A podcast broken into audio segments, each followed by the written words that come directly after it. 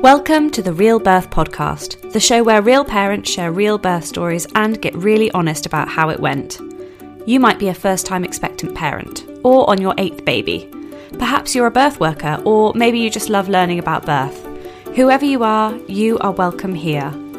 This podcast aims to educate and empower listeners through the real stories of mums and dads. I'm Lucy Hill. I'm a doula, a mum of a toddler, and a complete birth nerd. Join me as I invite all kinds of parents to share their stories of pregnancy, birth, and beyond. I hope you enjoy this week's episode. This series is sponsored by our friends at Bridge House Pilates. If you're pregnant, planning to conceive, or have recently had a baby, then you need to know about Meaghan and her incredible courses.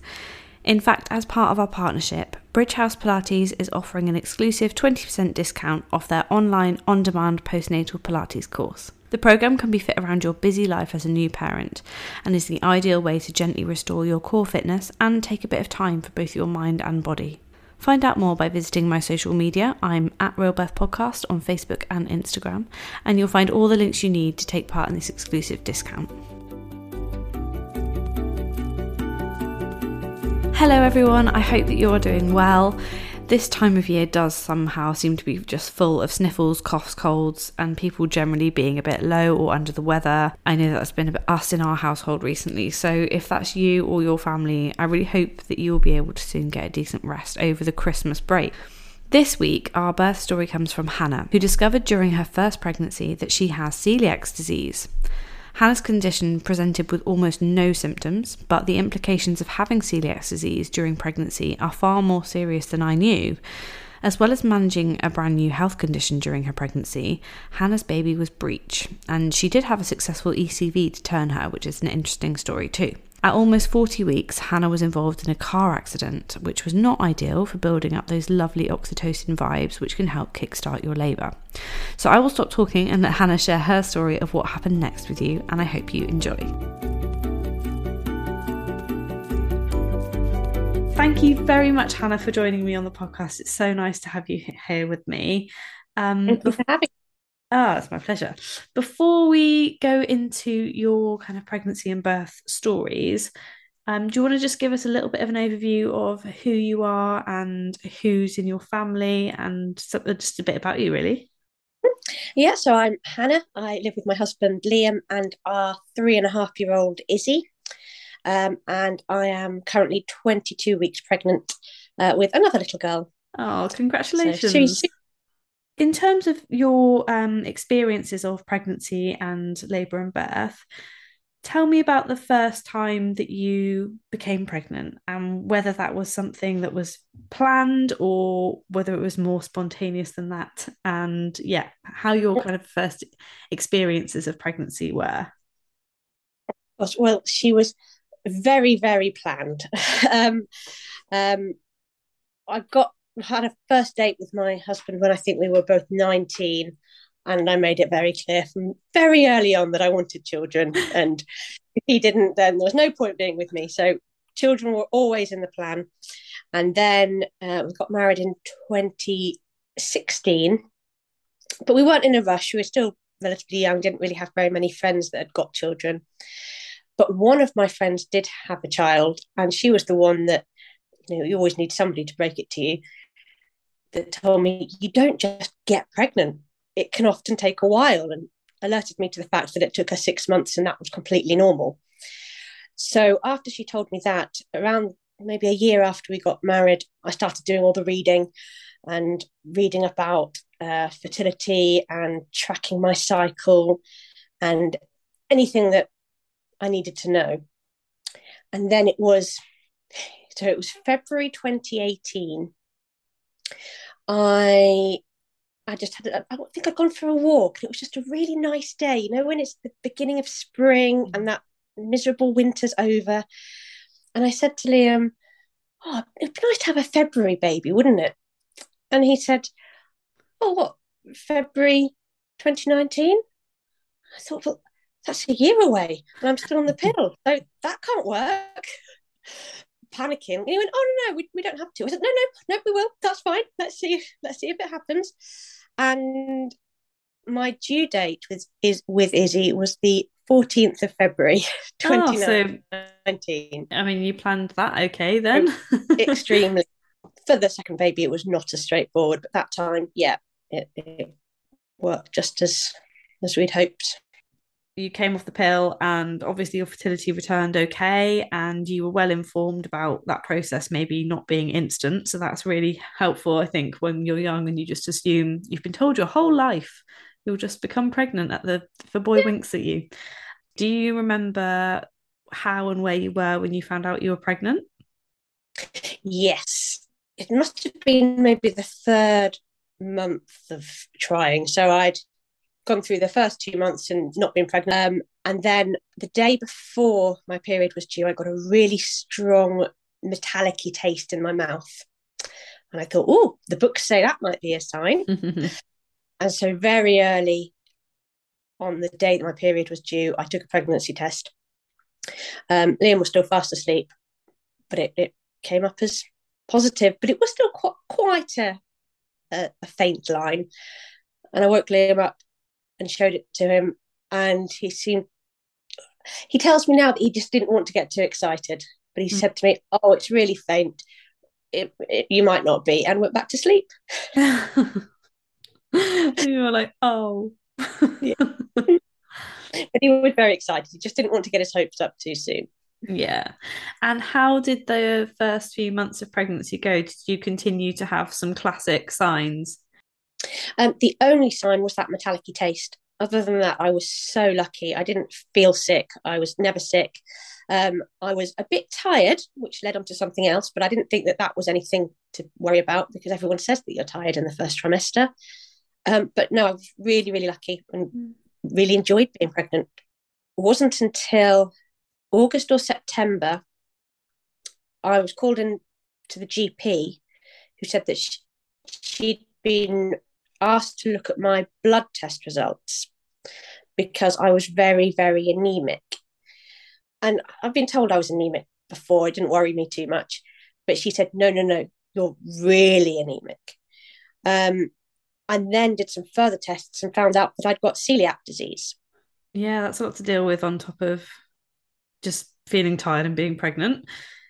Yeah. So, and a lot of people that get celiac disease, they get they feel sick, they've got tummy problems, you know, they can tell something's wrong. For me, there was nothing I could have eaten. I ate gluten all the time and I never thought anything of it. And I just thought I'm a bit tired, but nothing, mm. nothing compared so that was a bit of a nasty one in the middle and of course that's for life now so i'm i'm still celiac and always will be so, what are the implications of being celiac? Um, just I'm not particularly well educated on that. So, in, in terms of, I know that you said you didn't have those classic symptoms, but I assume there's some repercussions in your body from being celiac and maybe eating those things that are going to aggravate it. Yes, so it causes. Um, I'm not a doctor, so I can't tell you too much, but I think it it um, erodes away the lining of your gut, um, and so it means that you can't properly taking all your nutrients. And so that's why I was anemic because all the goodness in my food going to me. Um, and it's actually really dangerous to be eating gluten while you're celiac if you're pregnant because it makes there's such a, an increased risk of miscarriage, which I didn't know at the time. Unfortunately, didn't have any, that pregnancy. But the reason why now I, I'm completely gluten free is because if I did eat gluten and it would damage the lining of my gut and it could eventually lead to different cancers and osteoporosis and more serious anemia and wow. nasty things. That's so interesting. I, I I didn't know that that was possible to have a completely almost symptom free celiac presentation and then but I'm really glad that you found that out at that stage because, like you say, the repercussions of maybe not knowing that later on and also during your pregnancy could have been quite worrying. So, Wow. So was that quite a, a quick, I suppose that was a, a quick shift of what you needed to do in your pregnancy then in terms of your diet and uh, and the treatment for any anemia? Yeah, yeah. Um, fortunately, I didn't need a blood transfusion or anything. I just had a lot of iron tablets. And yeah, it was a, a big adjustment, suddenly cutting out gluten and learning where gluten is in food and I already don't eat meat out of choice, and of course wasn't drinking any alcohol. So it was suddenly like I've limited options. But fortunately, crisps were fine. Yeah. So all hell crisps. Yeah. Yeah. so um as you kind of adjusted to that and and kind of went along in your pregnancy, what were your thoughts about your labor and birth experience? Did you have any real things that you wanted and had you done any birth prep or education in order to kind of think about your options for the big day? I'd read a lot, read a lot, listened to a lot. I'd done a lot of research. Um, I did a hypnobirthing course because I just thought if I can do hypnobirthing and have a water birth, that would be the dream. Um, I never wanted to give birth at home. I didn't think I'd feel comfortable enough at home, but that was what I wanted really. So I did hypnobirthing. I did NCT where I met some amazing friends, and I did a another class called the Daisy Birthing class, where I met some other nice people. But I also had read about how amazing an epidural was. So I was very much, if I can do it with hypnobirthing, amazing. If that's not for me, that's fine too. So I was I was very open. I think I educated myself well so that I knew what pain relief options there were and what I thought would work for me. Um, and it meant that I, I think I was very prepared mm. going into I'd got my preferences, but I knew that if that didn't work, it didn't matter. I think that's really great that you had, well, this is what I'd really like, but actually if if it's too much and I need pain relief, this is the one that I think is going to work for me because actually sometimes I think you know people can go in thinking uh, well I don't want any of that and then actually they end up accepting maybe things that aren't what really is going to work for them or they don't know enough about it in the moment. So I imagine because you were quite open to an epidural, you were happy to start your labour in the hospital rather than in a midwife-led unit. Is that right? Yes, although locally that there aren't any midwife-led units, oh, okay. unfortunately. I don't know why we're not in Nottinghamshire. It's not as if we're somewhere yeah in the middle of no, that doesn't seem to be an option that that I was aware of anyway. Certainly the hospital that most people in my town go to just uh, just has the the labour ward. Yeah. How are you feeling in the last kind of weeks and days of your pregnancy and how did your labour begin, if it did by itself? At around 36 weeks, I found out that uh, the baby, I didn't know whether it was a girl or a boy then, I found the baby was breech. And I knew that ideally I would want to have a vaginal birth, and ideally that wouldn't be a breech baby. So I did a few of the spinning babies, but mm-hmm. wasn't very good at them. So I had an ECV, so ah. where they really push the baby and turn it so it's the right way around, and it worked, which was amazing. I know lots don't, but that was really really helpful in terms of practicing my hypnobirthing. I was going to ask, how was it sensation wise? Because I have sort of briefly talked to people who've had ECVs, but actually, I'd be really interested to know what you were kind of going through in that moment and how it was for you. So I told the consultant that did it that I kind of wanted to kind of get myself in the zone. And she went, Yeah, yeah, that's absolutely fine. Um, I've got some gas and air nearby if I needed it. But it was actually amazing. I really did practiced the hypnobirthing I'd been taught. I got to my nice calm place in my imagination and I was doing lots of nice, calm, deep breathing.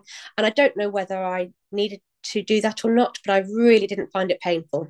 That's I, great. That's really good. It's it's a lot of force and you can feel a lot of pressure, but I I didn't find it painful mm. at all. Um, and it, there did seem to be quite a lot of pushing because they kept not quite getting around and she said, I'm going to try one more time. And at that time, did manage to properly push around. But I, I found it fine. That's um, great. Even if it is successful in the moment, I know that kind of up to 50% of babies can just switch back around again. So your baby stayed yeah. head stayed head down, did she? Yes, she did. Fantastic. the ECV procedure was, I think, 38 weeks. Okay, great. So then you're kind of really close to a, a really kind of full term position yeah. there. So did you then go into labour? No, there's a little bit of extra bit before I got to that point. Okay, fill us in. 40 plus one, I went swimming, and the swimming pool was a five minute drive away. And so I didn't take my hospital notes because I'd taken them everywhere, but I thought I don't need them to take to swimming. And on the way back on the car journey home, I was sitting in traffic lights and a lorry pulled up to the side of me and I think was turning, didn't see my car, even though it was stationary, and pushed me off the road into a barrier. Oh my gosh. Yeah. So that was, yeah, that was 40 plus one. And I had to clamber out of the car over the gear stick and out of the passenger seat. Promptly burst into tears, and some really lovely people came around and checked that I was okay. Yeah. Then an ambulance was called. My husband was called. He came over in an, Mm. absolute panic. And that was when I went to hospital just to check everything was fine. Mm, Were you physically was fine. hurt, or was it more But- of a shock? I wasn't hurt at all. Absolutely fine. Just a bit shaken. Whether it was that or not, I don't know. But um, there was a lot of adrenaline. And then, of course, there was lots of sorting out with the insurance company and lots of getting everything sorted, getting a, a an alternative car because we only had one car. So lots and lots of sudden stress then. And maybe that's the reason, I don't know, but I did not go into labour. I think that sounds probably like it was the reason you're, you know, the, the last few weeks are really for winding down, and then all of a sudden you've gone vroom with your stress levels, and nature's probably gone, now's not a good time to put a put myself into labor. Mm. So yeah, I think that's probably quite understandable from a, your body's point of view. once I was about 10 days overdue, I mean, I, I was about 10 days overdue, and my brother, my younger brother, was 12 days overdue. So I wasn't too concerned about going overdue. I thought I would. Got to 10 days, and I was offered a sweep, which I accepted because I didn't have anything else to do. Why not see if that worked and have a baby? Didn't work. Then she said to me at that appointment, she's an amazing midwife. Some women would like like to accept an induction when they're 12 days overdue. Would you like me to book that in for you? I hear so many stories of people being told your induction's Yes. booked. She wasn't like that at all. Um, I said, no, no, thank you. Let's just see see how we go. That's wonderful because it gives you the So- space to be able to say no, What- thank you. Yeah, yeah. And she wasn't phased at all when I did say no. Thanks. I hands on my tummy, feeling for kicks, and suddenly I was anxious. I'd never been anxious in my life before, and I was just starting to think, I think I need this baby to come out now. Okay. So I, I then had an appointment that day, and the midwife said, "Right, okay, we'll get you induced tomorrow then." Okay. what I did. I went in at nine o'clock um, when I was 13 days overdue. Went in with my husband, and the midwife said, Oh, you, so you're here to be induced, are you? To which I said, Well, I'm here to be monitored and to discuss induction. And it did still take a while. So, first, I think I had another sweep. Then I had uh, a pessary, Okay. um, so the kind of big tampon with hormones in it. So that was in when I was 13 days overdue, and I just was then told to go for a walk, walk, walk, walk, walk, walk, which I did. And nothing. I think I had a pessary in for 24 hours. I'm not sure whether that was one pessary or two. But anyway, after 24 hours, I think I was maybe two centimeters dilated or a little bit Mm. but nothing major at all. And then I was told by a consultant that she advised I had my waters broken and went on the Syntocin drip at the same time. Uh, and I said, no, you. I Yeah. said, I will have my waters broken, but I do not want to go on that drip. Mainly because I still wanted to have a water birth if possible. Mm. And I knew that in a particular hospital, it wouldn't be possible to have the Syntocin drip and water birth. Mind at all, did my birthing zone again. Um, very, very wet, understandably, but I didn't find it painful. Um, and I've got it written down here. That was 11 o'clock on the day that I was 13 days overdue, 11 o'clock in the evening at night. Mm-hmm.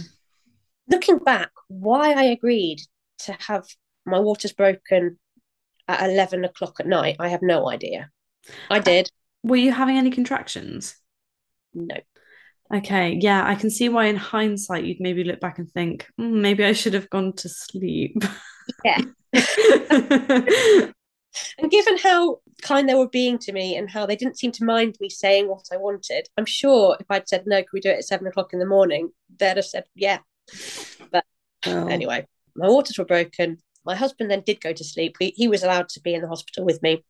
He went to sleep and I went for a walk and I walked laps and laps of hospital, up and down stairs, walking sideways up and down stairs. I was told that might do mm. something.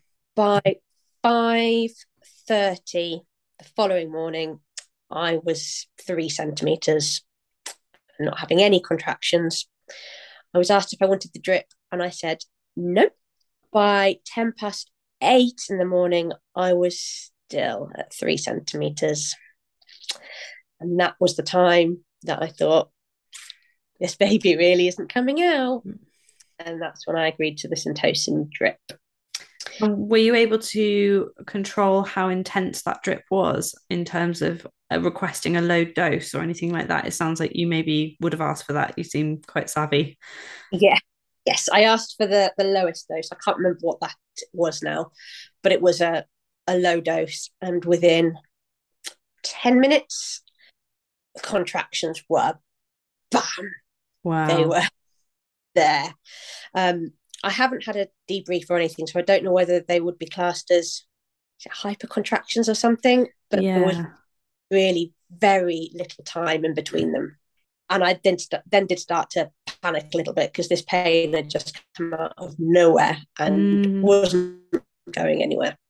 And that's when my husband being at the hypnobirthing with me really helped because he looked straight at me and said, This is natural. This is what your body, how your body is reacting to the Syntocin drip. You just need to breathe through it and accept that this is happening and it's okay and you're safe.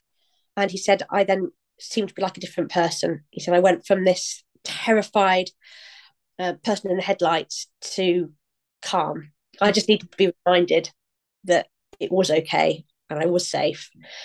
And I got into my hypnobirthing zone. I didn't have any tracks with me or anything. I didn't feel I really needed that.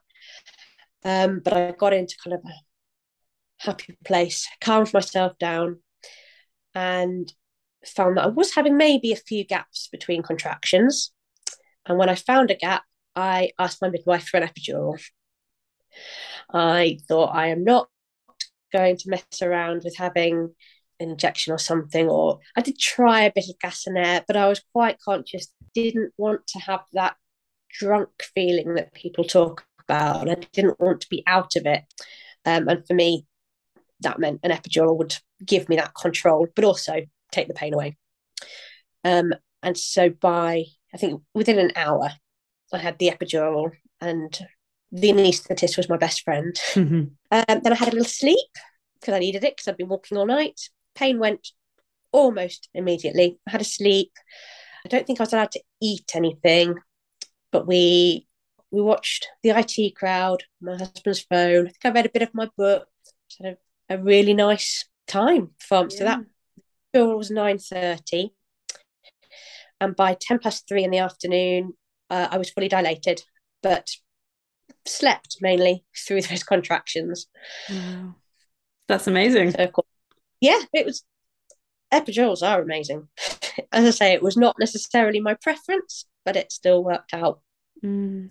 Well, it's just it's just nice that you were able to approach it in like a positive light, like you'd thought about it, and therefore you were able to embrace it. Yeah, I think so.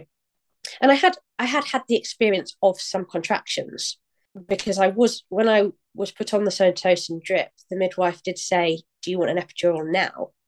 And I thought, I want to just see what it's mm. like.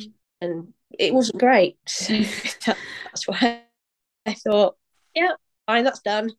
Yeah. Now let's take this pain away. But I do understand that desire. Um, but the epidural, of course, meant that once I got to uh, 10 centimeters dilated, I couldn't feel when to push. And I know some they sort of wear off a bit and you top them up. This didn't seem to be like that. I was just still completely numb mm. from the waist down. I'd got the monitor on, which could tell when I was having a contraction, and then I had a sensation because, of course, I'd never pushed before, didn't know what I was pushing because I couldn't feel what I was pushing. And I was pushing for, I think, maybe about half an hour, or 40 minutes when they noticed the baby's heart rate was starting to drop a little bit. But it wasn't a mad, terrifying rush. A consultant came in and said, The heartbeat is, it looks like your baby's maybe struggling a little bit. I would like to deliver your baby by forceps here now. Um, and I'll give you an episiotomy to do that. And I said, Do you think that's going to work? Because I don't want to have an episiotomy and a failed forceps delivery and then a C section. Yes. And I said, if, if you think that's a possibility, I'd rather just go straight for the C section. But she was quite reassuring where she, because she said, I'm not taking you into theatre. Um, I can see the baby's head. As long as you push with me, I'm I'm quite confident I can deliver her right here, right now in this room. And of course, because I've got the epidural in, there was no need for any mm. delays with um, pain relief. So I said, "Yeah, okay, then let's let's go for it." Of course, couldn't feel the cut, couldn't feel the forceps, and then push, push, push, push, push, and there. Wow! And then she was born. From when your can your surgeon doctor um, started with uh, forceps and you doing your pushing, how long did that process take? Oh, minutes two, three minutes. That's amazing. So, so quick. They've got all the equipment there, and she, she knew what she was doing. She was yeah. obviously like very effective for your your particular baby's position and how things were going for you. So, yeah, I think yeah. so. That's amazing. But I, I do not remember birthing a placenta whatsoever. Did you have your baby on your chest then? Yeah. Yeah, I imagine that just overshadowed everything. I must have been aware, but I don't remember it we decided, well, I decided and my husband agreed that I wanted to get my placenta encapsulated. So when it was delivered and checked over by the midwives, it was then put into um, a cool bag, which my husband then passed over to a, a nice lady who encapsulated it for me. Um, it's not something I would ordinarily have thought of, but because I was diagnosed as celiac, I knew that there was a period of time that I was celiac and eating gluten and not getting all my nutrients. So I thought it's worth a go to see whether this source of um, iron and vitamins would be useful and would um, help me. Yeah. So that's why. And how did you find that? Did you feel like there was a benefit to you taking those tablets afterwards? I don't know. Um, I didn't get the baby blues, but then you know you don't know, do you? My iron levels did fly up not long afterwards. So potentially I was getting some extra iron from them. I don't know. Yeah. So, how long did you stay in hospital for, and how was your physical recovery from the episiotomy and forceps? So, I think I was in for about 24 hours. The drip stayed in and was so irritating because it the drip was in my the crease of my elbow rather than on my hand. Um, and it meant that if I moved too much, which I was doing quite a lot to get my baby, an alarm would go off. I'm not quite sure why, but it was so busy. And by then, I didn't need to bother people things like that. But I think it was um, sort of contracting my uterus back again. Yes. So it was making it smaller, I think but it wasn't very comfortable having the the drip in my arm. So that was from the syntocin. The epidural did take quite a long time to wear off. So, certainly by the following morning. So, and then my husband had had to go home that night. I think he came back around 10 o'clock in the morning and we were discharged around five o'clock that day. So not not too bad. That's not, not too bad, not no. Quick, but How did you uh, feel about feeding and your choices there? And how did it go in the very, very new stages of having this fresh new baby on you? Um, I think like like my approach to birth, it was very much I'd quite like to breastfeed. If I can, that sounds good. If I can't, then that's fine too. But it seemed to go quite well, um, at least to begin with. I was told her latch was quite good. I seemed to be producing milk. I quite enjoyed it. It always, as everyone says, to begin with, hurts. And you get people saying, oh, it shouldn't hurt if it's going well. But I think if suddenly somebody's sucking on your your little finger that's never been sucked on before, it's going to hurt. So it yeah. definitely did hurt a little bit to be, but because of the episiotomy, I was on quite a lot. I was on was it paracetamol every four hours and then ibuprofen every four hours or something. I can't remember the exact combination, but I think that probably helped that yeah. I was low level pain relief all the time. So yes, I breastfed exclusively for six weeks. But at six weeks, she was still found to be birth weight. Okay. So then they were a bit concerned about whether she'd got any kind of allergy. And I was told, keep breastfeeding, keep not eating gluten, but also don't eat dairy, soya, or egg. Oh, you poor thing. And I already did, didn't eat meat, and that wasn't going to change. And she was put in Neocate, so the um, the formula with nothing in it until she was six months. I combi fed, mm. and my dad did not stick to that because I don't know why she wasn't putting on the weight, but I just really did think it's she, there's nothing wrong with her. It's maybe mm. because I was a bit malnourished, maybe when mm. I was mm. pregnant because of the celiac. Maybe there is something tongue tie or my milk's not very good. So I did allow myself to slowly eat the egg and the soya and the dairy. Mm. She then thrived on the the combination feeding. And so the reason that they wanted her to be on a very high, you know, really allergen friendly formula is that because of your history of um, celiac? Or was it just because they were concerned that maybe yeah. she she had something? She's probably got an intolerance to something, and we don't have time to mess around trying different formulas to see what it is. Um, right. Because she really, so six weeks, she was still 11, 7, 11. Yeah. And they said, had it been picked three weeks earlier, maybe we would have messed around and tried different milks, mm. but they mm. said, let's, let's just put her on the thing that's got no allergy. My husband's got a, a peanut allergy as well, and I've got celiac disease. So they just thought, chances are there is something. But she's now three and a half and eats everything. So yeah, I was going to say, is she how's she doing in her toddlerhood with allergies? Yeah, no issues whatsoever. So we'll we'll never know. I think that's just one of those mysteries that I did ask if we could investigate it further, but the pediatrician just said, "Well, this is working and she's thriving, so why worry?" Yeah.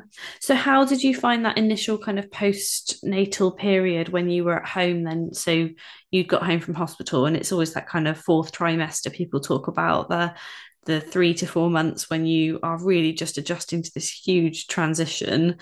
How did you find that process? Did it come quite naturally, or was it something that you had to to kind of really get used to? I think I was really fortunate. It came really naturally. I was tired, and there were definitely times where I cried because I was just I just want to get some more sleep because I was tired, and I knew that I'm crying because I'm tired. Yeah, I was really lucky that everything else was really quite smooth. I, I put it down because she was breech for quite a long time and I had her head up in my ribs and it just felt like I was stroking her head a lot. Mm. And even didn't know whether she was a boy or a girl, I felt like I got quite a strong bond with her before she was born. Mm. Just because I know her head being so close to my hand all the time. But it meant that born, I already felt like I knew her. You know, some people say, oh, there's this sudden rush, or for some people there isn't, and it takes weeks and weeks and weeks. For me, there was no sudden rush because I think I'd had that rush of love for several weeks beforehand. Yeah. And it just so normal when she was given to me, like, oh, of course, this is who she is. And even though I didn't know she was a girl, I had a really strong sense she was a girl. Did you? So being a boy, I would have felt a little bit, I don't know, felt not quite as comfortable and secure and that I knew who my baby was, was exactly who I thought she was. So you mentioned that you're expecting another baby girl. Um, I'm always really interested in that kind of decision to then find out the sex of your second baby. I mean, I, will also say, you know, that's exactly what I've done. so, were you quite keen to know what mm. your hmm. kind of family dynamic was going to be? Had she been one or maybe even two, I, I did love having the surprise, and I don't think I would have found out. But she kept asking. She's she's half. She'll be ah. or when the baby's born, and I just thought it's more exciting for her to know. Um, little things like she'd say, um, I'd tell her that an item of clothing was too small for her. She'd say, "Oh, is the baby going to wear it when it's big enough?" I'd say, "Oh, well, maybe. you know, if it's something, maybe." Um, it depends whether it's a boy or a girl. And then she'd say, "Oh, and if it's a girl, it can wear it, and if it's a boy, we can buy other clothes." And she, I just thought it's quite nice for her to know. Yeah. And who knows if if we didn't tell her and the baby was born and it wasn't the gender she wanted, would she then get a bit cross about it? I, I don't know. Just... yeah, it's a really interesting one that. Yeah, because my little boy, we didn't know what he was going to be, but with our second one, we felt like he would want to know more than than anything and actually he really wanted it to be one way and it ended up being the other way and actually I feel like we kind of got that disappointment out the way quite early for him and then he just sort of forgot so that was good that is nice yeah so my vague birth plan this time around is going to be exactly the same. I'd like to do hypnobirthing, have a water birth again. That's what I would like. But if I have to be induced, I would not let it go on for such a long time. I wouldn't okay. do that. Let's wait and see. But that's because I've got a little one at home. The fact that I took it step by step and very slowly meant that by the time I had the Syntocin and by the time I had the epidural, I knew that I'd done everything I could to avoid it and it had been my decision. Mm. Um, I think had I agreed to it sooner, I would have always thought, what if I just waited? Or, you know, what if I'd given it another five hours? Mm. Would I hmm. then birth?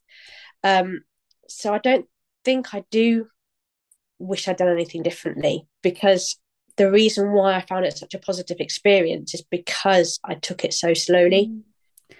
I think that's that's lovely, and I think, like you say, the greatest positive experiences come from when we look at what we what happened and know that we kind of did everything we could in a in a controlled way, and that all the options we took were our own choices. And it sounds like that's what you did. So and it sounds like you were, had really strong advocacy skills right from the beginning to be able to say no thank you or yes please and that you didn't encounter too much pushback from from the team that you were working with. So that's really positive. Yeah. Yeah, yeah. you say i've got advocacy skills. Um i am a barrister so okay that, um, yeah okay. That's literally literally yeah.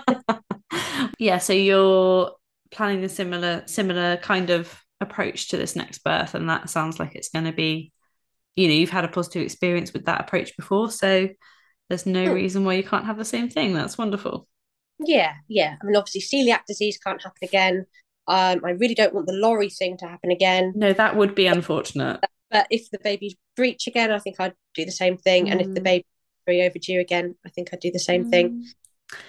And in terms of your uh, celiac and anemia, is that something that you're able to kind of address because you knew about that straight away with this pregnancy? Yeah, well, um, being celiac is now just for life. So from the moment I found out um, in 2018 onwards, I've just been gluten free. So yeah, no change there. No change. And actually, I was so proud of myself when I had my first blood tests from this pregnancy, and it came back to show that my iron levels were good. Yeah, you're doing something right. always been adequate.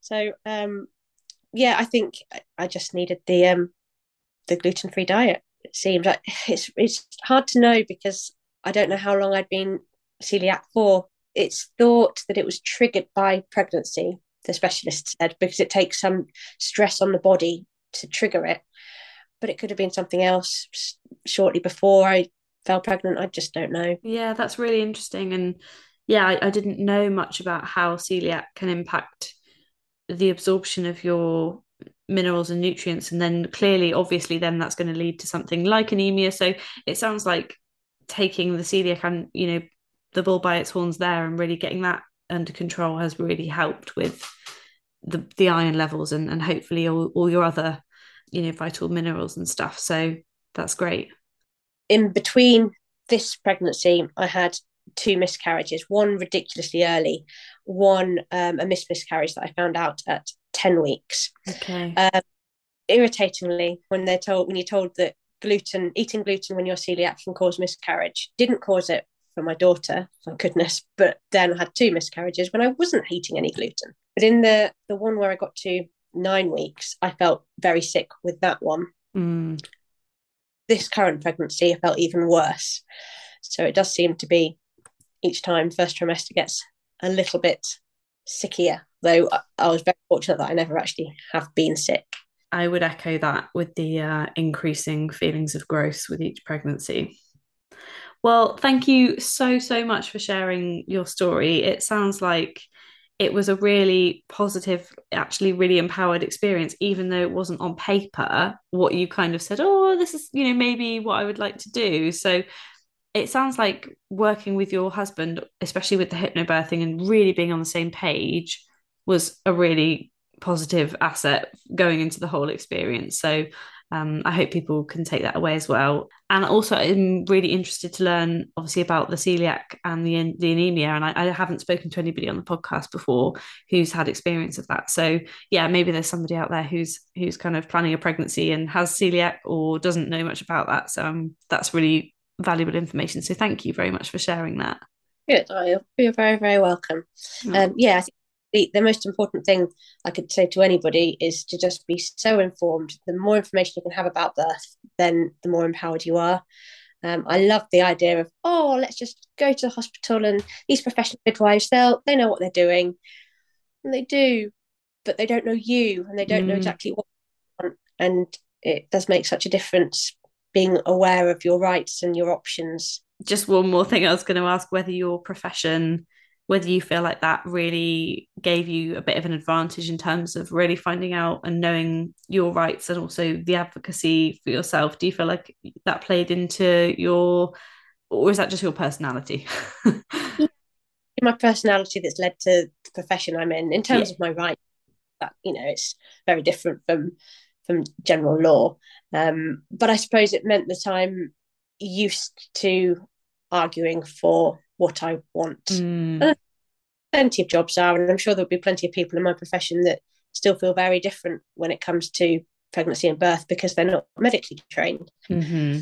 Um, I think it's probably a mixture of my interest in birth and my um, lack of fear in yeah. telling people what I wouldn't, what I want. I love that.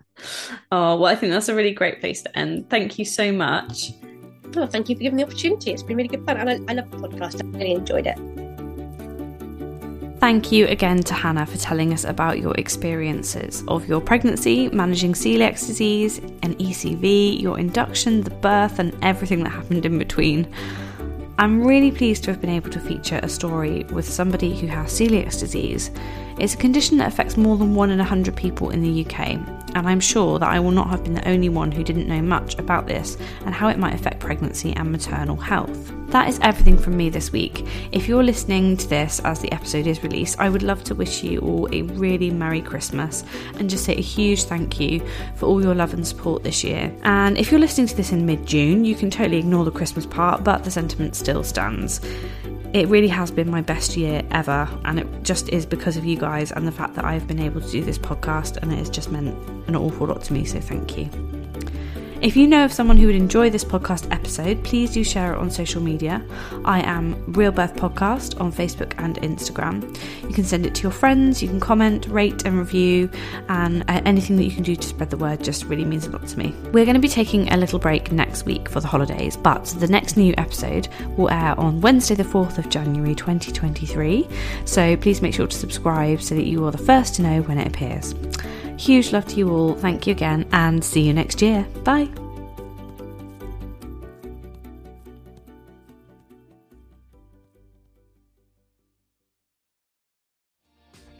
Hi, my name is Kaye Adams, and to be honest, I'm not so good with the ageing process, so I enlisted my old chum, the filter free Cara McKenzie, to advise. Could you imagine being a porn star? The room would need to be really hot for me to strip off. To be honest, she's not much help, but she is rather amusing. And along with some great guests, Jo Brand, Andi Oliver, Anton du Beke, Ruth Langsford, and Craig Revel Horwood, darling, we are learning how to be 60. Listen wherever you get your podcasts.